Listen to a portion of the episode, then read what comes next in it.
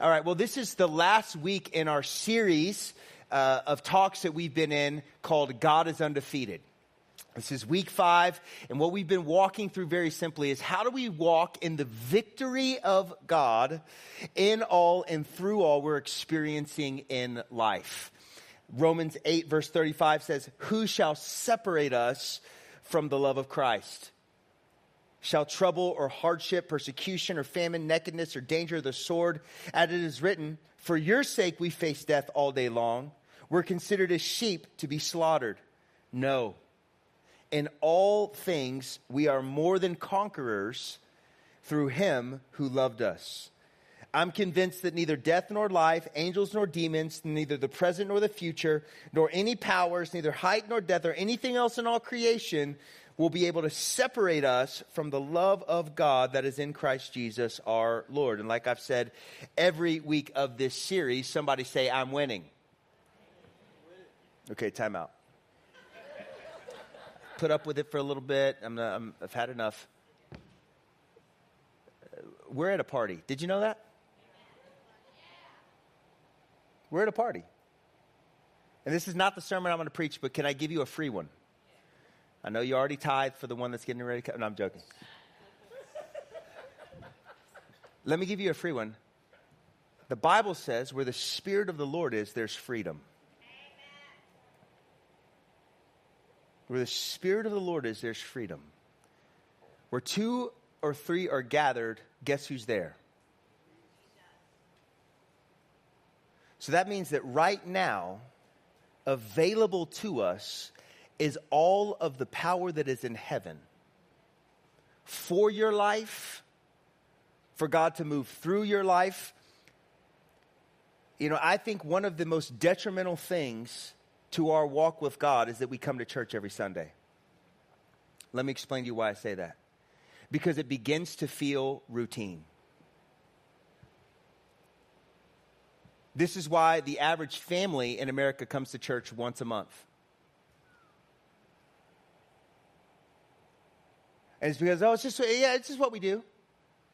We, we, are going to show up on Sunday. We're going we're gonna be here. We're going to sing some songs. I'll probably like two of the four right? I hope the worship leader that I really connect with is leading because when that one person's leading, I have trouble. I hope JD doesn't wear another black shirt.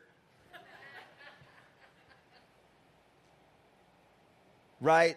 I hope it's not too cold in here because sometimes it's too cold and I forgot my jacket. And it turns into we're just showing up to play church. We're here to meet with the living God. Would you think about that for a minute?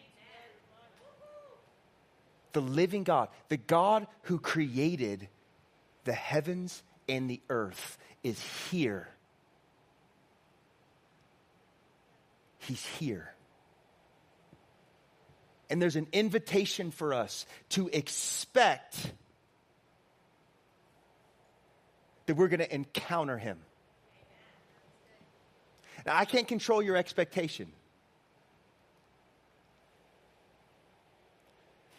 But my expectation for us is that every time we gather together, that it never becomes this routine thing of this is just what we do on a Sunday. And then I'm just going to show up to my life group. And we're not really becoming disciples of Jesus.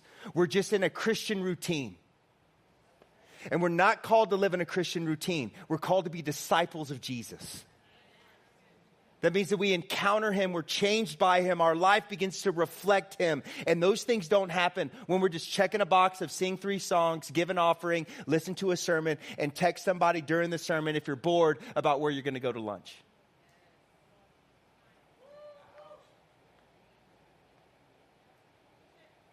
The city of Austin is desperate for us to stop playing church and start being the church. Desperate. Desperate. And this whole series we've been talking about is learning how to be a people that are a beacon of victory, even in the challenges that we're facing, not from the challenges that we're facing. It's about learning how to breathe in the truth of the Word of God, to become obsessed with Him. so that who he is becomes greater than the challenges that I might be facing. 1 Thessalonians 5, verse 16, gives us three things. Three things that we're supposed to do as followers of Jesus. They're supposed to just come out of us all the time. Rejoicing always. This is what's supposed to happen, man. It's, we're supposed to rejoice. We're supposed to be just filled with just rejoice. You know, rejoicing is different than just being happy. Happiness is fleeting. Rejoicing is a choice. I can choose to rejoice regardless of what I feel. First Thessalonians tells us, you know what you're supposed to look like? You're supposed to look like someone who's rejoicing always. You know what else you're supposed to do? Pray continually. Pray without ceasing. Let, let intercession pour forth out of your heart. And this, these past five weeks, I hope you remember this. We've been talking about that this call to be those who pray without ceasing is not a call for us to fill the heavens with our language and our words. It's a call to connection with the living God. To connect with Him, to stay continually connected to Him, and to give thanks in all circumstances, to be a thankful people. And this is what it says For this is God's will for you. This is what God wants for you. This is His will for you in Christ Jesus. An effective prayer life is not saying the right things and saying them in the right way. It's not being a good public speaker. It's not having a clever turn of phrase and, ooh, wasn't that cool when they said that? No, being an effective person of prayer is saying, God, you are who I want to be with. And we stay connected to Him and we lean into Him. It's not about asking God to do something for us, it's about connecting with the God who is for us.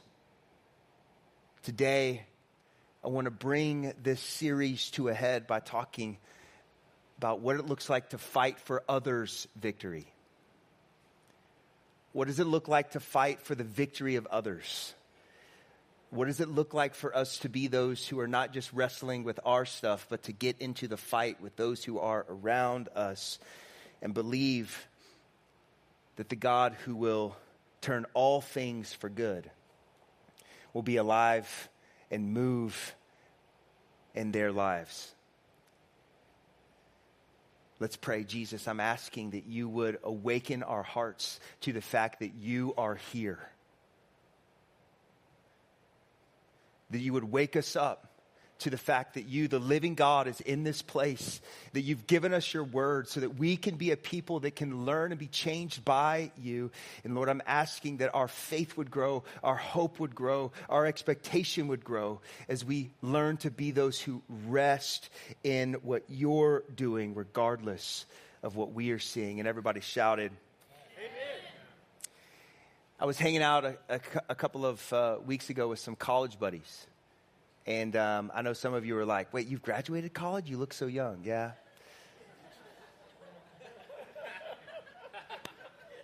I know, I know. Looks can be deceiving. I was hanging out with some college buddies, and we were just having one of those moments where we were not just connecting about what is going on in our lives now and swimming through teenagers and jobs and all the things that go along with that, but, but we were reminiscing a little bit about memories that we had had. We were kind of recounting some of the experiences with God that we had had with one another and different amazing, powerful things, and then also some funny things and some moments that marked us that we didn't realize were marking us when we were in the middle of them. And one of the guys who was there is a dude named Jonathan, and Jonathan and I uh, became friends my freshman year. He was actually a year ahead of me, he was a sophomore, and he really invested in my life. He took me under his wing, and he would, we'd get together and spend time with God, and he would teach me about what it looked like to actually have a relationship with Jesus, and not just to talk about it, but to, uh, to become an apprentice of Jesus.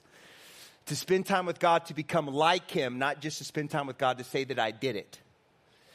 And so we would get together and we would pray and we would, we would go out together and share the gospel and share the love of Jesus with people. And we were just like learning how to live our faith together. And, and he was just a pivotal part of my life for many, many years. And even to this day, there's like God has knit us together and we don't spend as much time as we did then together. But every time we do spend together, it's just sweet. It's powerful um, because God has just really put us together for, uh, for, for a beautiful purpose. And Jonathan was telling a story about how back in college, he threw it out to all of us that we should run a marathon together. Right? And, and so it, this was like classic Jonathan. Like he would always pick these crazy things and be like, let's do it together, man. It's going to be amazing. And uh, I just, for the record, I did not sign up to do it. I said, no, I'm not going to run a marathon. And to this day, for some reason, I feel like I should run a marathon, but I get out of bed and my knees remind me that I shouldn't, right? And so what happened is what you're thinking happened. As the training got harder, the group got smaller. It went from like 10 guys who were running to like eight guys to four guys to three guys to two guys to Jonathan. So here's Jonathan. The race is coming. Me and a couple of other people who were in Jonathan's life group were like, hey, let's go cheer him on. Now, here's what I didn't know. I'd never been to a marathon. That's actually hard. Like, to find them is really hard. If you've never tried to cheer somebody on in a marathon, it's a miracle to even see them for like one second. All right. I think now there's apps where they, the chip that there's their timing chip allows you to kind of see where they are to better help you. But there were so many moments where we were just guessing, like, okay, let's just go to mile 12. We'd wait there for a while. He was not there. Like, okay, let's go to mile 14. And we were just like trying to find him. We finally see him at like mile 17 First time. We got there when the race started and we're seeing him at mile 17. Okay. So it's been a couple hours and, and like I, I look at him and I'm like, dude, this guy's dying. you know, I'm like, bro, I mean, he could barely, he had shifted from running to shuffling. You know, the marathon shuffle where you go from the spring in your step to just the, the glide, the no, right? And so he had shifted to that, and he just looks like he is in anguish. And he comes over to us, and I'm like, bro, you okay? He's like, no, dude. I'm like, I, my legs are cramping up. I, I, don't even know if I can finish. And I just like was like, dude, you want me to run a little bit with you? And he was like, please. So I just like got under the rope, and I was just like, I'm just there. I'm like, oh, dude, I'll just kind of hang with him a little, talk, distract him. Nine miles later, we turn the corner and I, we see the finish line, and I peel off, and he finishes the race. And he's telling that story, and I honestly hadn't really even thought about it. Like, I, I it, was, it was not a significant moment for me, except for I had no intention of running nine miles. Now, granted, it was a pretty slow pace. More walking nine miles, maybe uh, shuffling nine miles. And I, was, I remember just looking at him like, You remember that? He's like, Dude, one of the most significant moments of my life. I was like, Explain. He said, When you're going through so much pain that you don't know how you can keep going, and the finish line feels so far away, you have no idea how you're going to be able to reach it. And somebody comes and stands next to you and says, We're going to get there together. It still hurt. It was still hard, but I wasn't hopeless in the journey.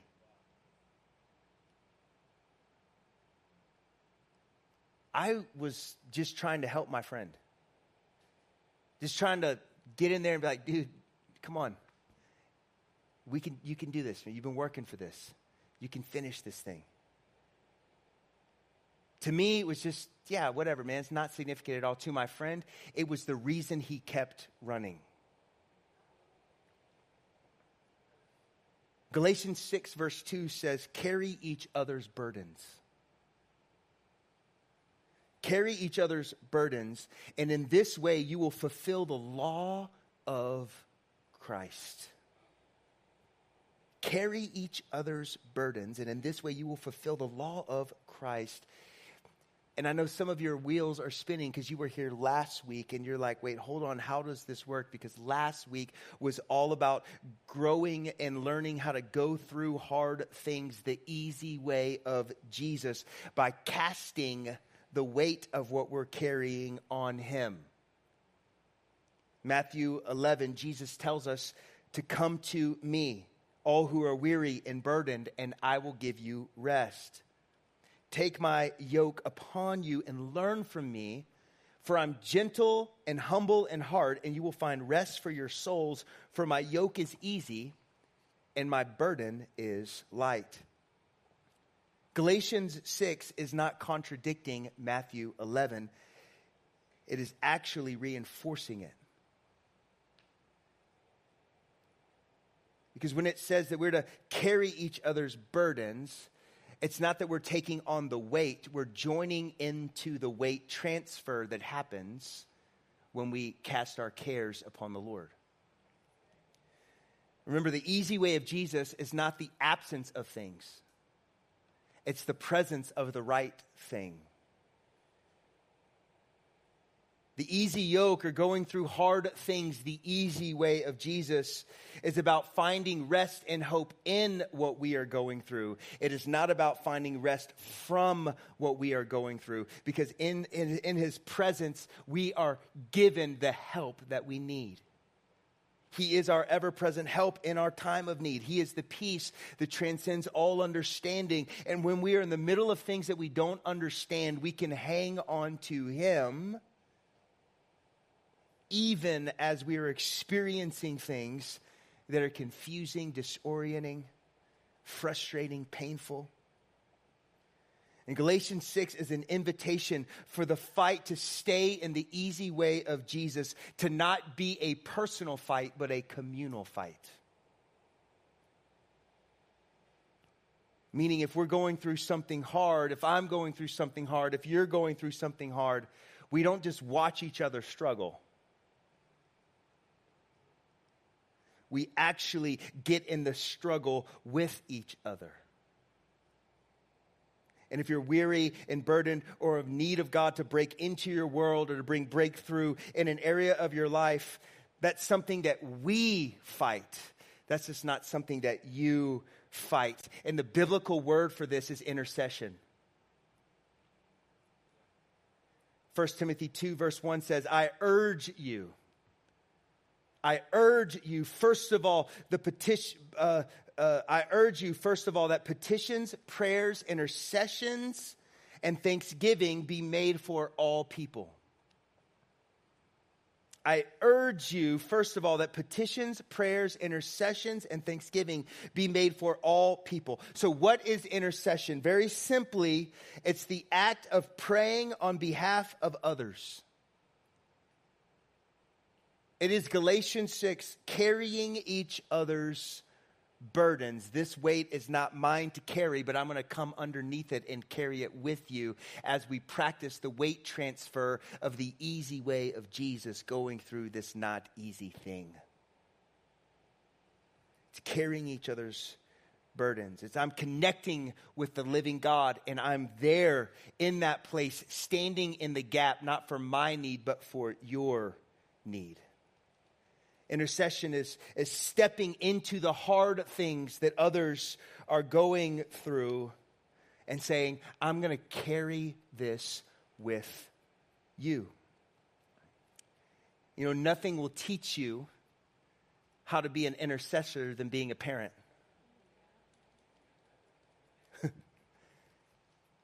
I never saw myself being somebody who was like at intercession until I got kids. I'm like, I need to learn. I need to learn because I can try as hard as I can to protect them from life, but I'm not very good at it. And I can insulate them and body block them and put them in this environment and but life somehow still finds your kids. Have you experienced this as moms and dads? If you are a kid, which is all of us, did life find you? Right? Life finds all of us. It doesn't matter what we do. And man, it is hard to watch your kids go through hard things. it, it is like, oh, it's, I, I would much rather go through it myself. And just a couple of months ago, one of my kids was dealing with just a ton of stress about school and friends and sports, you know, all of the teenage things. And uh, I, I am looking at their stress, and then I become stressed. Right? Have you experienced that? Burden transfer?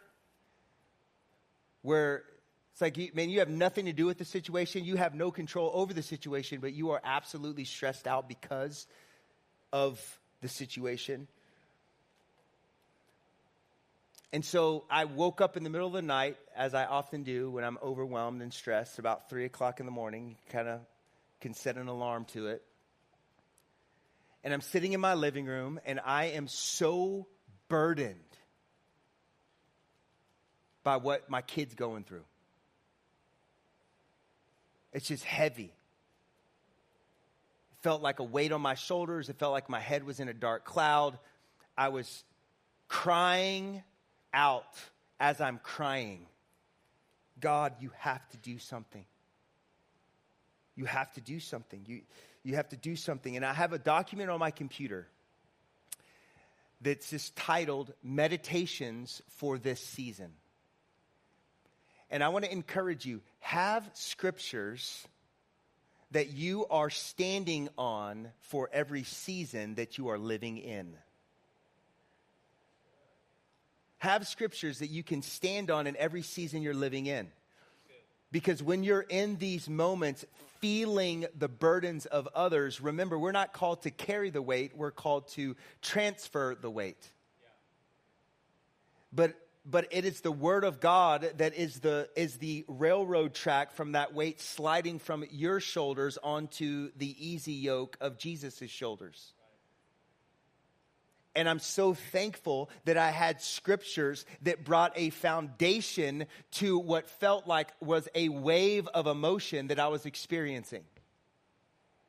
We go like this, especially when our kids get involved, right? It's just all over the place. Ah! You know, like you're just drowning, the waves are slapping you in the face. What way's up, what's way's down? I'm going to go kill that kid. I'm going to talk to the coach. You know what I'm saying? Like all of the things. And, and then you're like, but I don't want to be that parent. You know what I'm saying? Like, I, I want to bring death to helicopter parenting. So I'm like, I'm not going to do it. I'm not going to, I'm going to land my hell, I'm going to leave my helicopter in the backyard. I, you know, I can't protect my kid from life, but I can help my kid understand where to go in hard things in life. And so this meditation, these I was like, man, I need to go to these meditations that I have for every season. And so I go to that document, I open it up, and then Psalm 46, verse 1, it says, God is our refuge and strength. God is our refuge and strength, and an ever present help in trouble. Therefore, we will not fear. Though the, though the earth give way and mountains fall into the heart of the sea, though its waters roar and foam and mountains quake with their surging, there is a river whose streams make glad the city of God. Oh, I love that. I love that. Think about this God is our refuge and our strength, He's our ever present help in trouble that means that he is covering us and he is a place that will that we can run to to experience covering. He's our ever-present help in trouble. And even though everything that i'm looking at the earth is giving way and things that i thought were solid are sliding into a unsolid ocean. Things i thought were unmovable are shaking Things that I thought that I could hang on to are falling into water. There's a river that makes glad the city of God. There's a river that makes my heart glad. There's a river of refreshment and provision that pours into me that makes my heart glad. God is within her and she will not fail. That'll fire you up in the morning. God, you're with me, so I'm not going to fail. You're with me. God will help her at the break of day. And what I'm doing is I'm reading this scripture, and guess what's happening to the burden that I'm carrying? It is being transferred as I'm beginning to look at God, stay connected to who He is versus overwhelmed by what I need Him to do. And so I just stayed in the scripture. And you know what? I was like, you know what? I'm going to pray this over my kid. Now that I'm experiencing the power of the easy yoke of Jesus, going through hard things the easy way of Jesus, I'm going to stand in the gap and say, God, you have met me in this place, therefore you will meet them in their place. And so I just start reading the scripture with them in mind, standing in the gap for their need for breakthrough, even though it's not my need for breakthrough. God, will you show them that you are their refuge and their strength? Would you show them that you're their ever present help in trouble? Would you show them that even though the mountains are going to give way and, and waters are going to roar and waves are going to cause foam and destruction, that there's a destruction, there's a river that makes glad the city of God, that within her she will not fail because God will help her at the break of day. And I just remember, man, just experiencing the presence of God as I'm trying to connect to Him. Not for Him to do something, but so that I can see what He's doing. Remember, we don't pray so that God will move. It's not how it works. We don't pray so that God will move. We're not, we can't manipulate God. We pray so that we can see how He's moving. Because He's always moving. God is not waiting for you to hit like some accumulated amount of time in your intercession before he brings you the breakthrough that you're asking for.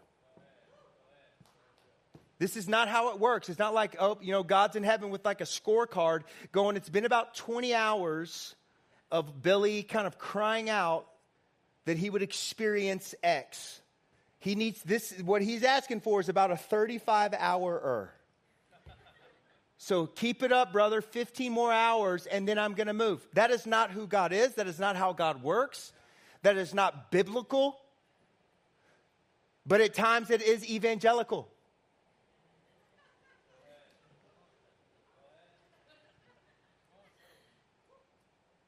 Meaning that sometimes we think we like there's like somebody told us, I don't know who it was. And here's the thing I don't actually think anyone told us except the devil.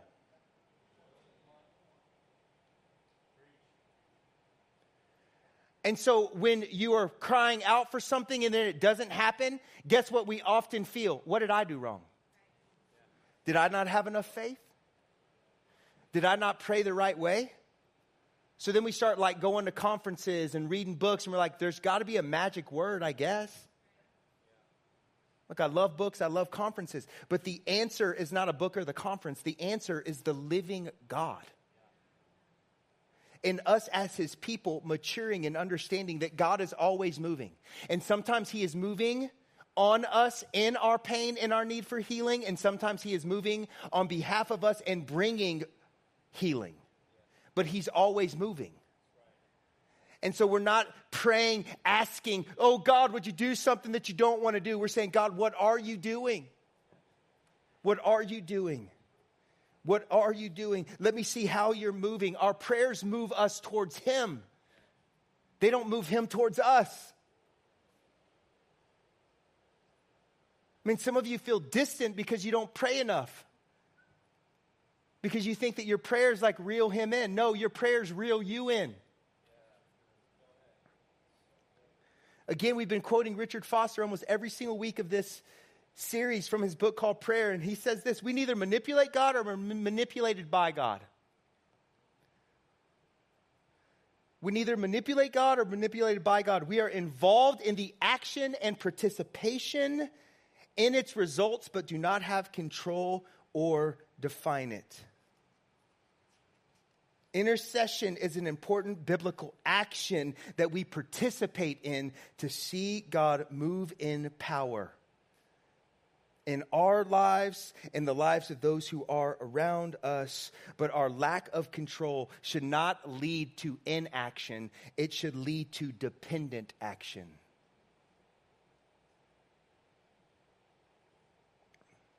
We stand with those in need. We believe that God wants to heal people. We believe that He wants to do the impossible. We fight on their behalf. We fight for their salvation, whatever it is. And we fight with faith in the God of the impossible. We don't have faith that God will do the impossible.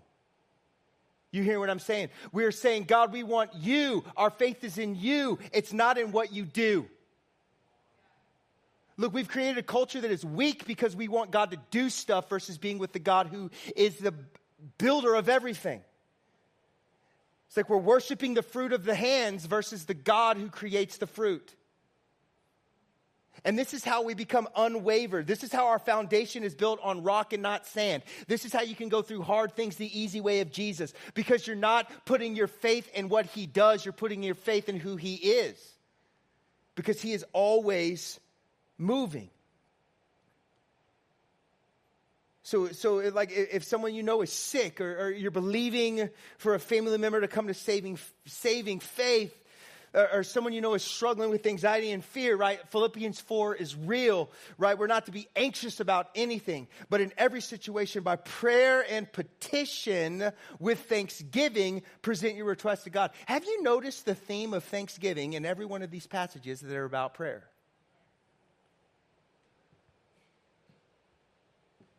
There's this thing, there's this thankfulness thing that God has woven into us. And if you're like, man, I don't know how to pray, start by just being thankful today. Just be thankful. Just be thankful for Him. We're to present our prayers and petitions for every situation, present those requests to God. We go to Him. We, we call on heaven. We stand in the gap. We read scriptures that are anchoring us, and we are joining in the weight transfer of the burdens that they are carrying as we are saying, you know what, I want to walk in the easy way of Jesus as I'm going through hard things, and I want you to walk in the easy way of Jesus as you are going through hard things. But man, we are unsure of how God is going to move, but that doesn't mean that we should be unwavered that God will and can move. Hebrews 11:1 1 says, "Now faith is confidence in what we hope for and assurance of what we do not see." What faith is is to believe that God will be himself and do what he does. And our faith is strengthened as we lock into him and not into what we hope he does for us in our situation. I don't know who needs to hear this this morning but some of you have been praying for something, praying for someone, and it, you haven't seen what you thought you were going to see. You haven't seen it, you haven't experienced it.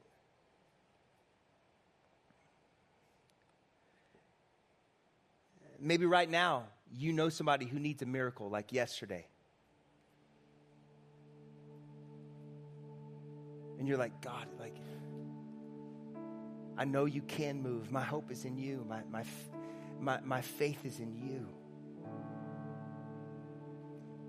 And you're just standing in the gap and you're praying and you're like, God, would you move in power on this person? Would you save them from themselves? Would you have them come to a knowledge of who you are? Would you rescue them? Would you heal them? Whatever it is, whatever need it is that you're fighting for you're not seeing what you thought you were going to see, and you've started to wonder if God actually hears your prayers.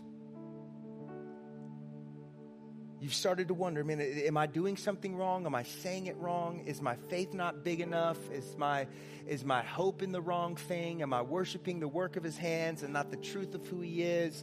And, and you kind of get lost in the questions and the confusion of your mind going, God, I don't understand why you're not moving. I know that you can move. And we just begin to think, we take it personally, right? Like it must be me.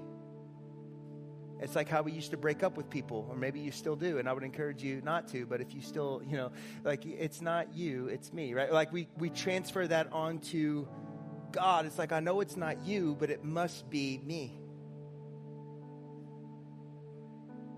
You need to hear me say that God is with you. He's never left you, He'll never forsake you. He hears your prayers, He knows your name. He sees you breathe. He rests with you. He's fighting for you. And even though you haven't seen what you thought that you were going to see, the story that God is telling is not over. And what God is doing in you and how God wants to move through your life, He's still writing the story. And so just because we don't always understand what God's doing, it doesn't mean then that we stop praying. Because Jesus told us in Matthew 6 when you pray. Didn't say if you pray. When you pray, pray like this praying and, and standing in the gap for the needs of ourselves and for others isn't a suggestion, it's a heavenly expectation. When you pray. And I love the picture and the power of praying and standing in the gap for one another that we see in Exodus 17. Exodus 17 says that the in verse 8 it says the Amalekites came to attack the Israelites in Houston And Moses said to Joshua, Choose some of our men and, go, men and go down and fight the Amalekites tomorrow. And I'm going to stand on the top of the hill with the staff of God in my hands. I want you to understand that Moses understood that this was Joshua's fight, this was not his fight. This was Joshua's battle. This was not Moses' battle. He says, Joshua, I want you to go down there and I want you to deal with this attacking enemy that's coming to try to steal, kill, and destroy from what I am building as I am carving out a people for myself on the earth. And it says in verse 10 So Joshua fought the Amalekites as Moses had ordered, and Moses, Aaron, and Hur went to the top of the hill. And as long as Moses, Moses held up his hands, the Israelites were winning. But whenever he lowered his hands, the Amalekites are winning. I love this because when Moses was holding his arms up, praying for the people, worshiping the God of the people, they were winning the battle. And Moses holding his arms up, hear me, this physical act of hold, holding his arms up was not the reason why they were winning. It was what he was doing when his arms were up was the reason that they were winning.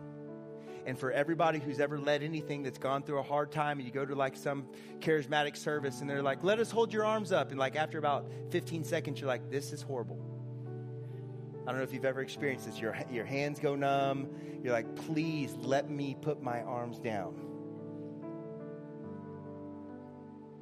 It wasn't that he just had his hands up, it was what he was doing, it was position of his heart. It was what was going on in his heart and in his mind because listen, we become tired in the fight. And so we become distracted in the fight. I think Moses was just like, oh, looks like we're doing good. Finish it up. And he, his heart moved on. And God was like, no, no, no, no. Full surrender at all times in all things. Full surrender in all times and all things. And so he got so tired, it says that, that Moses and Aaron, hey, like pulled over a rock for him to sit on. And they're like, dude, sit down, bro. Like, we'll hold your arms up for you. You don't have anything else left, and but it doesn't mean that the fight is over. So we're gonna start fighting with you. We're going to carry this burden with you. You sit here, you rest, we'll hold your arms up.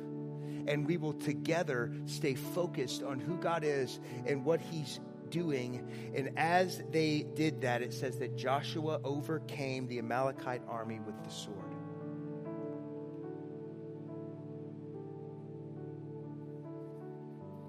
James 5, verse 16 tells us that the prayers of the righteous person are powerful and effective.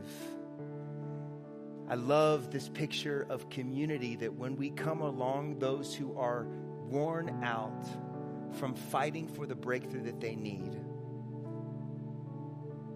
knowing that they need to stay in the place of standing, but they don't have the strength to stand anymore, we get to Galatians 6, we get to come around them and carry each other's burdens. And we begin to fight, not as the world fights, but as we fight with weapons that demolish strongholds.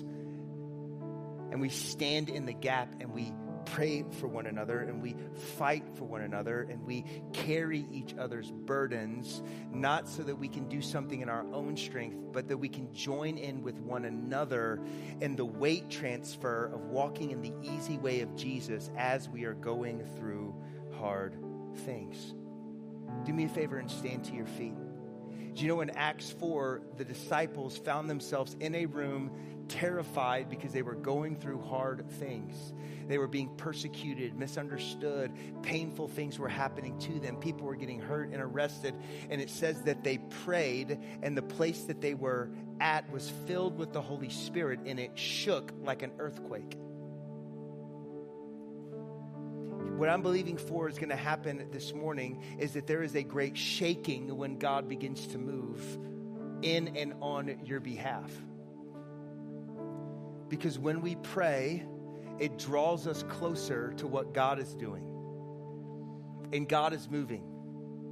And He's here right now. And if you are weary from the fight, and you're like, man, I need someone to fight with me. I need someone to, to, to hold up my arms. I need somebody to stand with me. Right now, I just want you to make your way to the front because we have a team of people that want to stand with you and stand around you and say, you know what, you're not in this alone. We will fight with you. Together, we will focus our eyes on the living God and experience the easy way of Jesus as we're going through hard things. And as we worship, if there's anything that you need, anything you're going through in life, any challenge that you're experiencing, that you would come up here and experience the living God, a shaking that can happen in your soul when you say, God, come and move on my behalf. And people around you saying, you know what? I need the living God to move on my behalf. And I am believing that there's going to be a shaking that breaks away the, the callousness of your heart, that breaks away the, the weariness of your soul so that you can experience the easy way of Jesus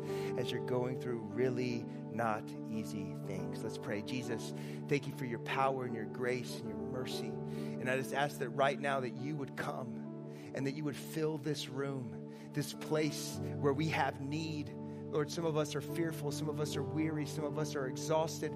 Others of us are learning to fight other people with other people, learning how to stand in the gap for those around us. And it's it's exhausting, it's worn us out, and we need a touch from heaven. We need we need a touch from the living God that can bring fresh strength and fresh hope to everything that we are facing in Jesus' mighty name.